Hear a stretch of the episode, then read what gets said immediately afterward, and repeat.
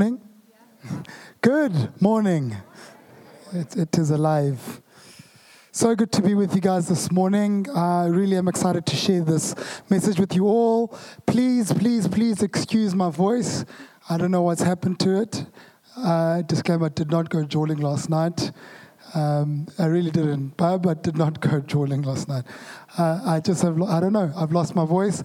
But you're not here to listen to me, you're here to listen to the Word of God. And uh, I just pray that you guys are all ready to receive uh, this morning.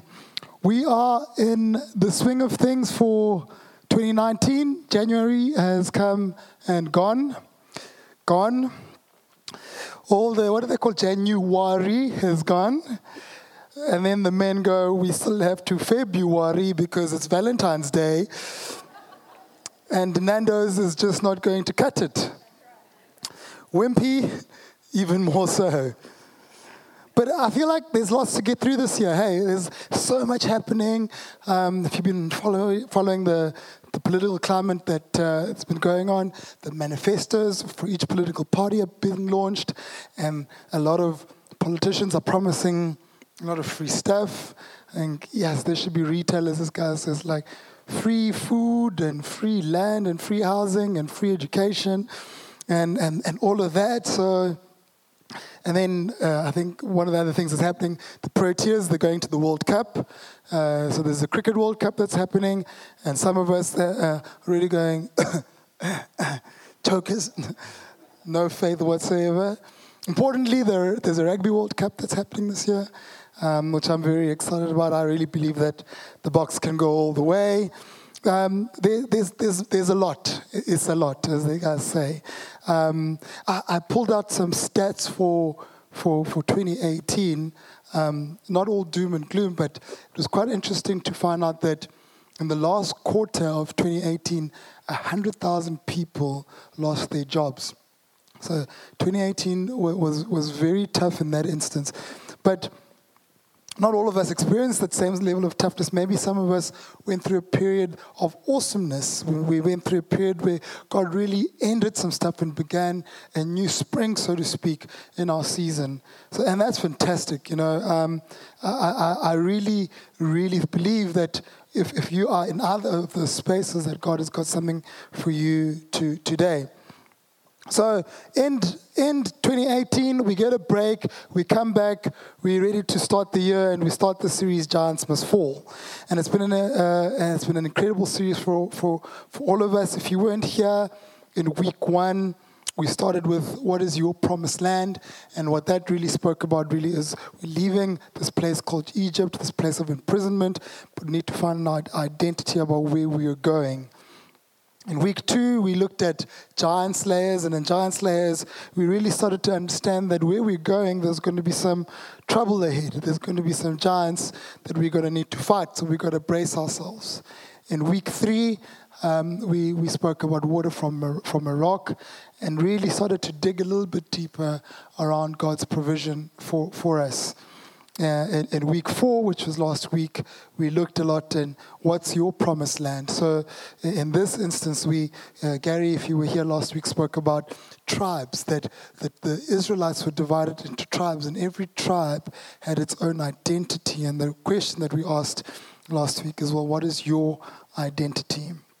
So, this week we're going to speak about manna. That's where we are. Giants must fall, and my title is called Manna. So we're in this place called Egypt, um, and this is some some context. Why are we in Egypt? Well, what happened is that Israel went through a famine. Joseph was imprisoned and went to, to, to Egypt. He rose up to be the second most powerful man in Egypt, and everybody loved him. The Israelites saw this and followed him. The Israelites' numbers grew in, in, in Egypt. The Pharaoh got quite scared about this, saying, hey, the balances here don't look so lekker. So he started killing Israelites, including children.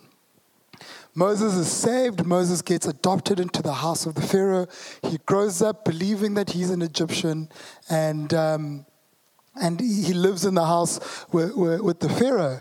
One day he's walking the fields as one does when he owns a piece of land and he sees um, an Egyptian, uh, uh, a soldier, abusing a, a slave, an Israelite slave, and he kills this, this, this soldier. He gets exiled into the wilderness, has a conversation with God some years later. God says to him, I want you to go free my people. He, he goes to the Pharaoh. Ten plagues later, Egypt is free. People are going, they're raised into the sunset, and it was all happily ever after. Not. So we're in this space where the people have left this place called Egypt and they're in the desert. They've left the shade, they've left the vegetation of Egypt, they've left the river Nile, and they go into this place that is desert. So water, so water, God draws water from a rock, but now two million people are hungry. Two million people are going to Moses and saying, we want food. Imagine that food for two million people from one man. So God does an incredible thing in this place, and He provides them food. But I'm not going to dig into this just yet. We we want to look at it from an Old Testament to a New Testament space. So our principal text uh, for this morning is actually John 6, and we're going to look at it from 25 to 29. So what's happening now in the New Testament is Jesus is actually is he's in the swing of things. He's performing miracles. He's just performed the Sermon on the Mount. People got hungry. He feeds the 5,000 with five barley loaves and two fish. And he tells his disciples after this, just go ahead of me, I'll catch up with you guys later. When everybody wants a piece of Jesus, so everybody's looking for him, and they go across the lake, and Jesus follows them, and they find him, and this is where we pick it up. When they found him on the other side of the lake, they asked him, Rabbi, when did you get here? Jesus answered, Very truly, I tell you, you are looking for me not because you saw the signs I performed, but because you ate the loaves and had your fill. Do not work for food that spoils, but for the food that endures eternal life, which the Son of Man will give you. For on him, God the Father has placed his seal of approval. Then they asked him, what must we do to do the works that God requires? Jesus answered, The work of God is this to believe in the one he has sent. That's an incredible space. So you get these Israelites that are so keen for this Messiah and they believe in him wholeheartedly that, hey, this is the guy, he's just fed the 5,000. We must go to work for him. We must do, we must act. And they go up to him and say, what do you want us to do, Jesus? What do you want us to do? And he says to them, I just want you to believe. Just believe. So they uh, surely it can't be. Surely it can't be just a matter of belief and non belief. So they ask him, What sign then will you give that we may see it and believe you? What will you do? Our ancestors ate the manna in the wilderness, and as, as it is written, he gave them bread, he's talking about Moses, from heaven to eat. So these guys are going, we want a sign. We want, we want an indication that you can do what you say you can do. Give us a little bit of a hint. We, we're impressed with your, with your teachings, but we want something that's going to hit us and fuel our tummies. Show us something to feed on. And Jesus responds, Jesus said to them, Very truly I tell you, it is not Moses who has given you the bread from heaven, but it is my Father who gives you the true bread from heaven. For the bread of God is the bread that comes down from heaven and gives life to the world. There you go, sir, they said. Always give us this bread. Then Jesus declared, I am the bread of life. Whoever comes to me will never go hungry, and whoever believes in me will never be thirsty. This is tough to hear when you're hungry for something. And a guy stands in front of you and he goes, I am the bread that you want. I can imagine these guys going, Sir, like, dude, like, Numzan, with all due respect, you're a clever guy and all. But we are not about to cut you up and serve you on a platter. We want the good stuff, the stuff that we can actually consume, that can fill us up. So the Israelites start murmuring amongst each other. Because the, the, the, the thing that they understand now is that because Israel, Israel could be divided into tribes, Jesus belonged into a certain tribe. And they could, they could identify his family tree. They could go up to him and say, You are the son of Joseph, and your mother is Mary. And now you're making these bold, audacious claims that you're the son of, of God? Give us a sign. Give us what was given uh, through Moses. And he's like, I am it. And these guys, they're not stoked about this. You know, in the in the Old Testament, it's it's quite interesting, and, and, and this is this is the beautiful part is when when the Israelites became hungry, and they wanted they went to Moses and they said, "Feed us." They didn't just go, you know, tummies are grumbling. They went to him and said, "You sold us dreams. You lied to us. You told us you, you were taking us out of, of enslavement and out of prison and into a promised land. What, what, what is this that you've, you, you've, you've given us? So, so, so, so Moses goes and speaks to the Lord. In Exodus 16, verse 4, he says, Then the Lord said to Moses, Look, I'm going to rain down bread from heaven for you. Each day, the people can go out and pick as much food as they need for that day. I'm going to, to rain down bread from heaven for you. It's quite, what's beautiful about this part here is that what God was saying to them is that I've got something for you that is going to satisfy your physical needs. I've got that provision for you that's going to satisfy your physical needs every single day that you will have as much as you need. And God sent them the manna for their physical needs. In, John, in Exodus 16 13, it continues, and the next morning, the area around the camp was wet with dew. When the dew evaporated, a flaky substance as fine as frost blanketed the ground. The Israelites were puzzled when they saw it. What is it? They asked each other. They had no idea what it was. On Friday, on Friday evening uh, after work, it was around six o'clock. I, I went to go pick up some dinner in, in Mhlanga village just out at Europa. And I, I, saw these mates of mine from a distance, and I thought, oof, not in the mood for this. So I was like tippy toeing, and then suddenly, hey, Bones! And I was like, oh. Hi guys, so I go up to them and uh, we start chatting. These guys are a little bit older than I am. One guy is 55, going on to, to 60. The other guy is somewhere in the 40s to 50s. And we start having a, a, conversation and it goes all over the place. It's politics, it's Bosasa, it's this, it's rugby, da da da da. And somehow, somehow, on a Friday evening, I was I had ordered the food. My food was ready to be taken. We end up speaking about Jesus.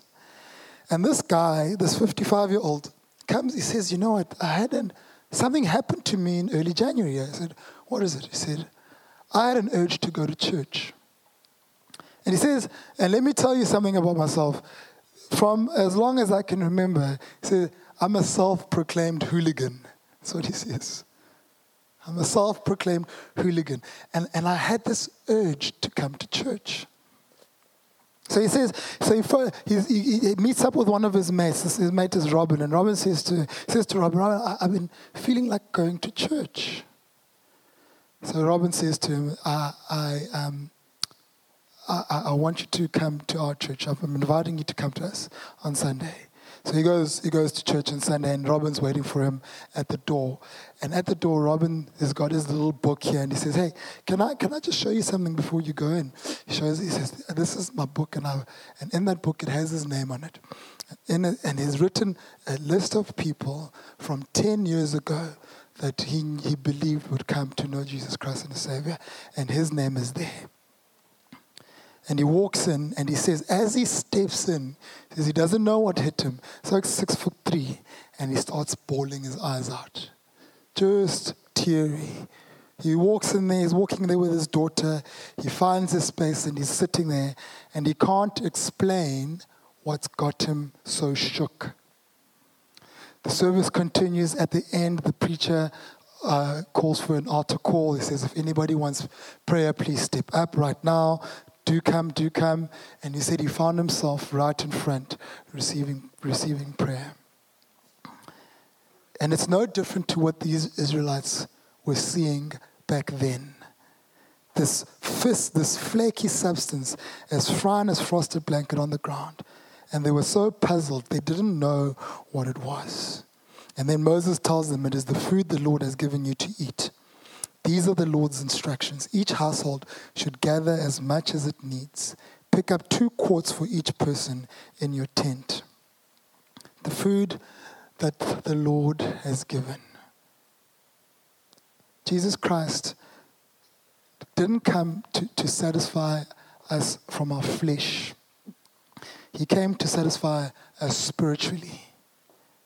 And no different from being sent by the Father, but his assignment, I feel, was a little bit different. His assignment was to come fill up our souls. Moses tells his people, do not keep any until morning. But some of them didn't listen and kept some of it until morning. But by then it was full of maggots and had a terrible smell. And Moses was very angry. I feel like, I, I don't know about you guys, but have you ever had an experience where where you've felt something so good and you, you've experienced something so awesome that you want to just memory bank it, you want to save it in the hope that you can, you can experience it like tomorrow, the same type of experience. And you, you feel like, hey, if, if I don't store some of this, I might lose it. I don't know when it's going to come back. I might, I might lose it. But, but here's what God promised his people He said, There will be enough for you. I will give it to you every day and you could have as much as you need.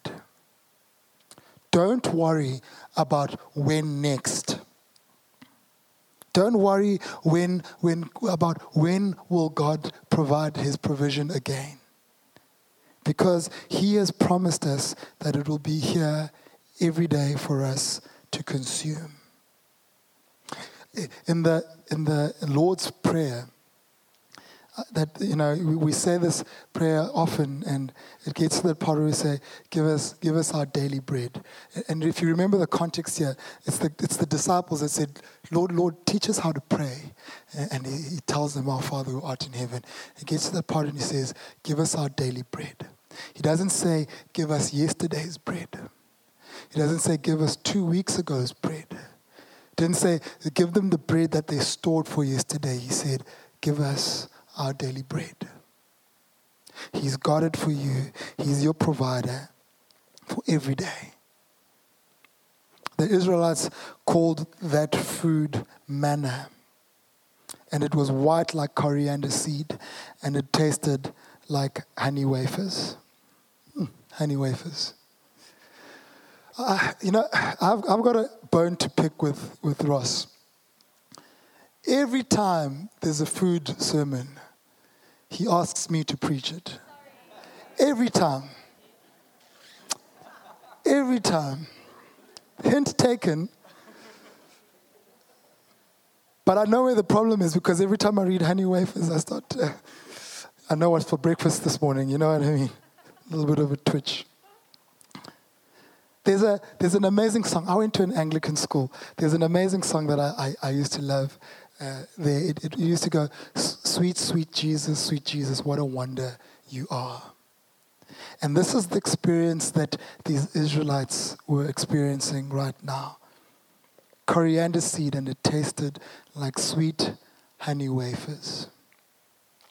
For the senior citizens, uh, uh, when uh, my voice is gone and I'm not going to maybe maybe not embarrass myself up here, but do you remember remember the song Guide me, O thou great Redeemer. Program me, program through this barren land. I am weak, but thou art mighty. Hold me with thy powerful hand. And then that part that goes, Bread of heaven, bread of heaven. Yo, you guys were young, eh?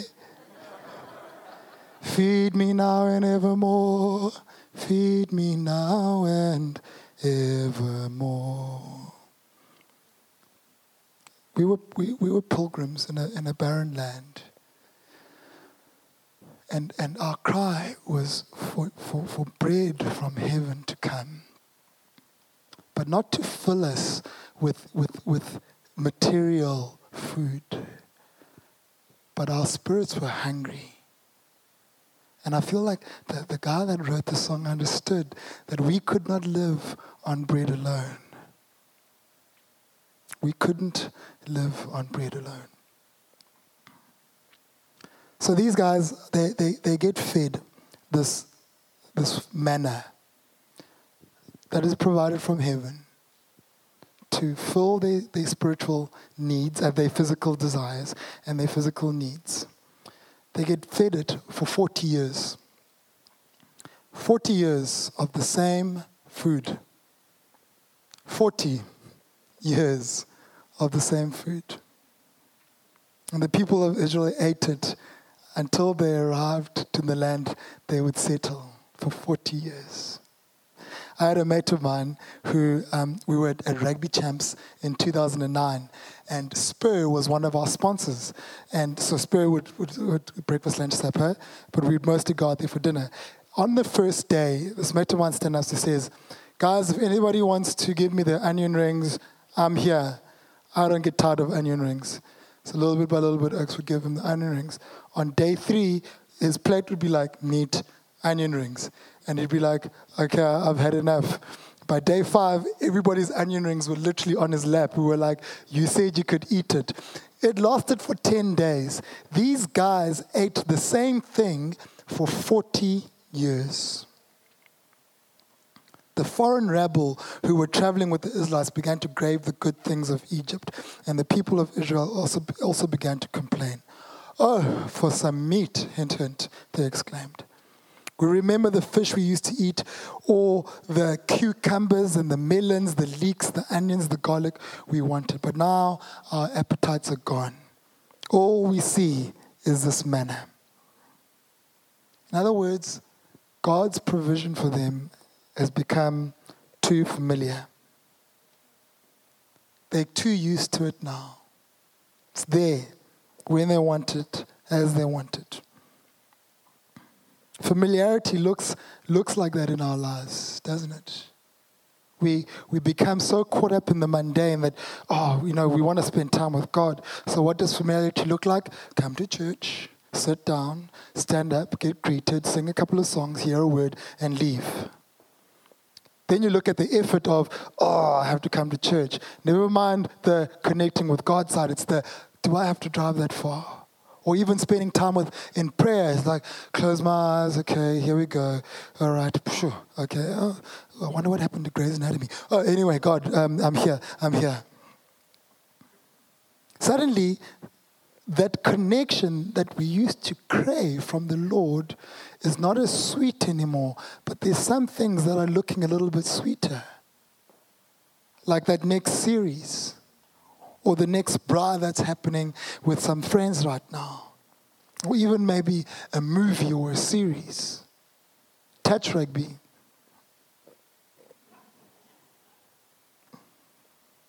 Suddenly, the distractions look a little bit better.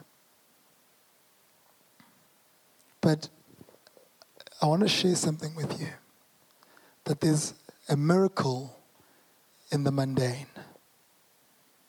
The questions that we have to ask ourselves is do we connect with the, mon- the monotony of going or do we connect with our Lord Jesus Christ? Where is our focus?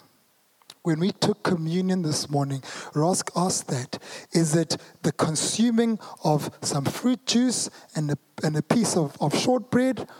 Or is it the firm belief that we are connected to God right at this moment because He delivered us from sin when no one and nothing else could? And that's, and that's the beauty of what, what Jesus is saying to his people. He says, Man cannot live on bread alone. What is our focus? You know, every morning, Kabzi and I wake up at 10 past 4. Okay, I wake up at 10 past 4, and then I have to take my stick and ensure that when I poke the bear, uh, 10 minutes later, it's safe to do so. So I'm like, wake up. wake up. And eventually she's in a better mood. And then I step out to the balcony and around Hoppers 4. Step out in the balcony at Hoppers 4 and, uh, and, and, and it's, it's an everyday thing. Uh, It's something that I experience every day. It's monotonous. I do it without fail every day. But every day, I feel like God shows me a new thing. Something that looks like this.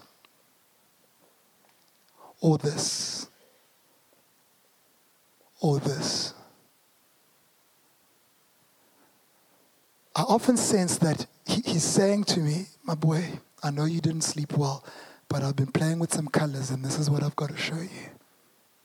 Or listen here, my buddy, I've been watching you tonight. And this is the day that I've made for you. Just go and rejoice and be glad in it. There's a miracle in the mundane. There's a miracle in just being given the same manna every day and every day and every day.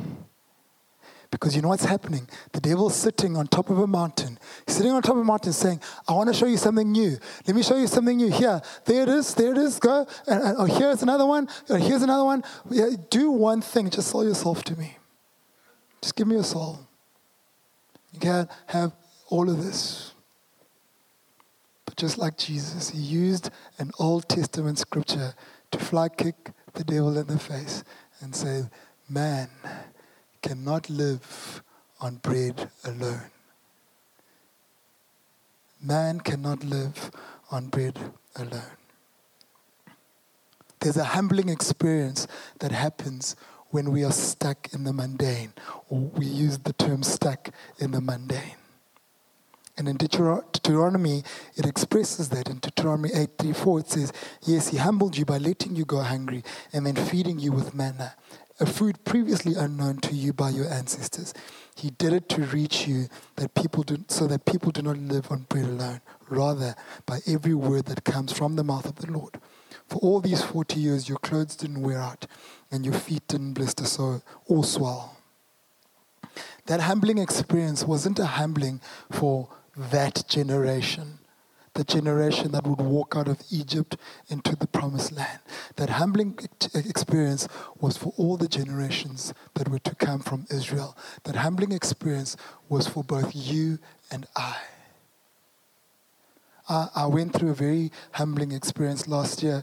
Ross knows all about it because I came to him and, and told him my business nearly shut down in August. And I, and uh, I went into this uh, season where I was going from like conference to conference, wait, waiting for a prophecy from somebody to, to speak to me, and, and I was hearing nothing. So I was, I was going to Ross and say, Ross, this God of yours that you've been telling me about, I don't know so much anymore, bro. And, and I remember the, the, the most simple thing that, that Ross said to me that I took. He said, I want you to strip down everything that is distracting for you. Turn your TV off. And then he said, the most cruelest thing he said, he said, and put your Xbox away. That was rough, bro. And then he said, go to God and ask Him what He wants you to do this season. Because if you get out of this and you didn't connect, you will just be another successful black guy. And that really, really hit home for me because there was a humbling experience where what I thought I needed was in everything that I was doing, were not in just the belief that God would provide again and again and again in the miraculous of the mundane and again. And He did just that.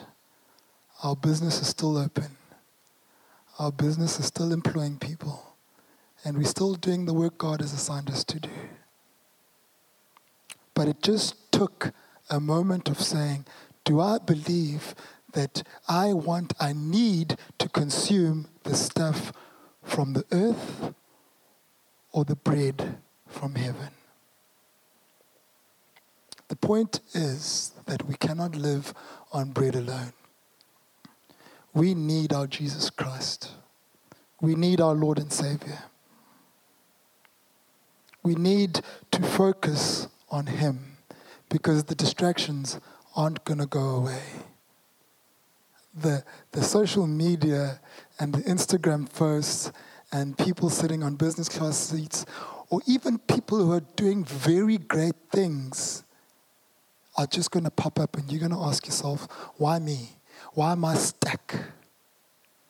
But there's a miracle in the mundane, in the provision of daily bread from our Lord Jesus Christ today, tomorrow, and the next day.